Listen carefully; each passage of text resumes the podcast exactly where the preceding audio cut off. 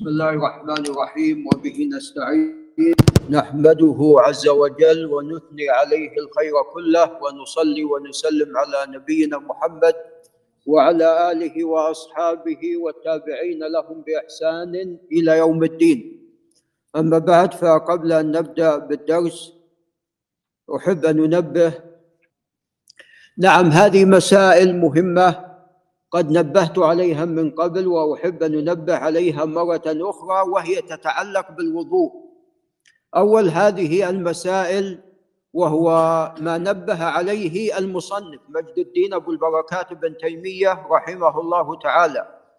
قال إن باطن اللحيه الكثيف لا يجب غسله. ما الدليل على ذلك؟ الدليل حديث ابن عباس رضي الله تعالى عنهما. أن الرسول صلى الله عليه وسلم عندما غسل وجهه وغسل يديه ومسح على رأسه طبعا وغسل قدميه بغرفة غرفة. بغرفة غرفة. ف يعني كونك تغسل جميع الوجه بغرفة واحدة وإذا كان الإنسان كث اللحية كما كان سيدنا وإمامنا رسول الله صلى الله عليه وسلم باطن اللحية قد ما يصل إليه ماذا؟ قد ما يصل إليه الماء وبالتالي لا يجب. استفدنا من هذا على عدم وجوب ذلك. المسألة الثانية التي أحب أن ننبه عليها ولعل الابن محمد الصالح السديس ينتبه لها وهي مسألة الخاتم. كان عليه الصلاة والسلام كما تعلمون يلبس الخاتم في خنصره عليه الصلاة والسلام. ولم يثبت في حديث أنه كان إذا توضأ خلع الخاتم. هذا لم يثبت في حديث. وجاء حديث آخر أنه كان إذا أراد أن يدخل الخلاء نزع الخاتم رواه أبو داود والترمذي وهذا أيضا لا يصح. فالذي يظهر أنه كان يتوضأ والخاتم والخاتم في إصبعه عليه الصلاة والسلام. فإما أن يكون الخاتم وسيع فيصل الماء إلى ما تحته وإما أن يعفى عن ذلك.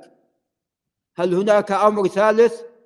أمر ثالث ما في قلنا إما يعني خلع الخاتم وهو الثالث هذا لم يثبت. ولو كان يخلع الخاتم لنقل ذلك من وصف وضوء رسول الله صلى الله عليه وسلم.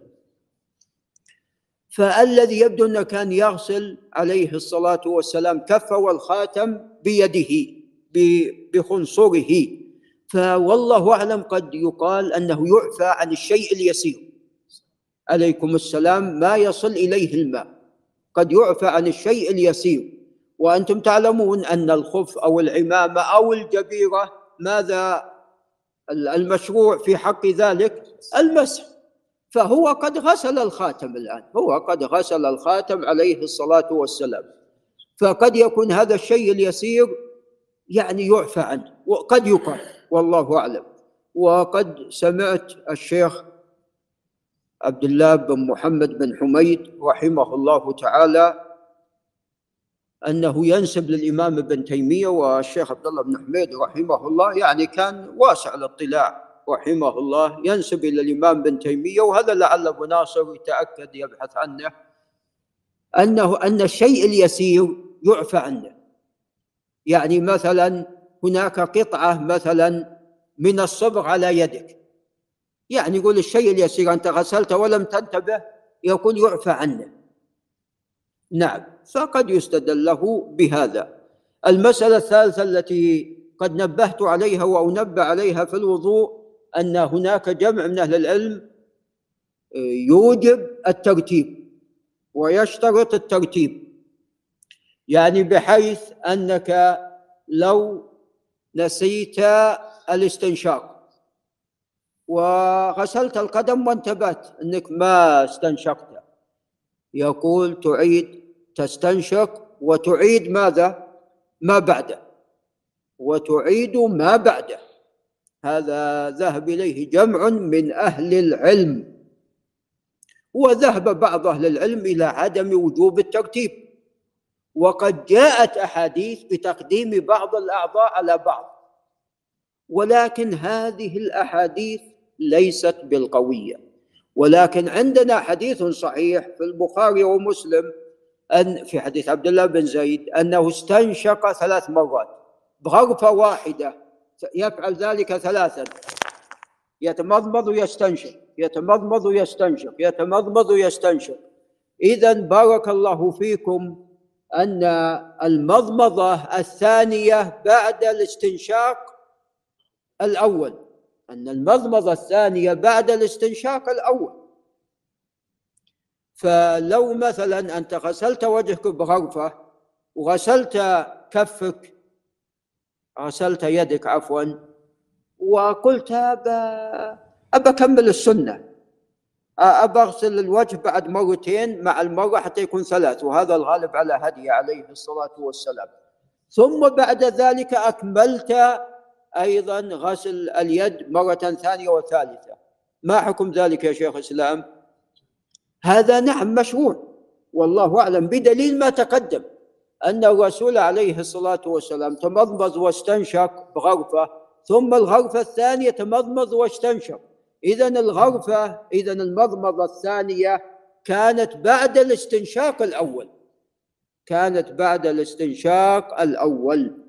فهل يجوز أن يقدم بعض الأعضاء على بعض على غير الصورة التي تقدم؟ يعني أنت مثلا كما تقدم نسيت غسل يديك. ومسحت الرأس وغسلت القدمين وتذكرت أنك لم تغسل يديك. ترى مع مع أخذ ال ال الانتباه وهو أن الشيطان يقول ترى نسيت كذا نسيت كذا نسيت كذا.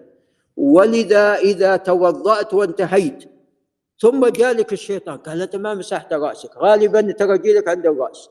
لأن الرأس ماذا؟ نعم مسحة تمسح ولا تراه. إيدك تقول هذه توني غاسلها شوف شوف الماء. فأهل العلم يقولون لعل أبو عبد العزيز ينتبه إذا انتهيت من الوضوء فلا تلتفت للشكوك لأنك جزما يعني سوف تنسى. الآن بعض الناس عاد من الحج قال والله أنا يمكن نسيت ما أدري أنا توضأت للطواف ولا ما توضأت. طيب وينك ما تذكرتها؟ وأنت في الطواف. ما تذكرت إلا بعد ما جيت هذا منين التذكر؟ هذا من الشيطان. لو كان بالفعل أنت بارك الله فيك ما توضأت للطواف وهذا طبعا أيضا عند جمهور أهل العلم الذين يشترطون الطهارة للطواف. نعم. كان تذكرت في وقتك مو بعد مدة. نعم. فأيضا بسم الله الرحمن الرحيم. فأيضا بارك الله فيكم أن الإنسان مثلا إذا انتهى من الصلاة قال والله ما أدري أنا سجدت السجدة الثانية ولا لم أسجد. أنا قريت التحيات ولا لم أقرأ. نعم. فلا تلتفت إذا انتهت العبادة فلا تلتفت إلى هذا الشك نعم. لو كان بالفعل وترى أيضا يأتي غالبا يقول أنت الصلاة ذات التشهدين يقول أنت نسيت تشهد الأوسط التشهد الأول. نعم في الركعة الرابعة مثلا يأتي لك. فلا تلتفت لهذا. لو كان بالفعل أنت نسيته كان في في وقته. نعم كان في وقته. كيف الآن تتذكر بعدين؟ وجزما. الأشياء يعني كل ما مر عليها وقت ماذا؟ تنساها. كل ما مر عليها وقت تنساها. كيف الآن بالعكس أنك تتذكر؟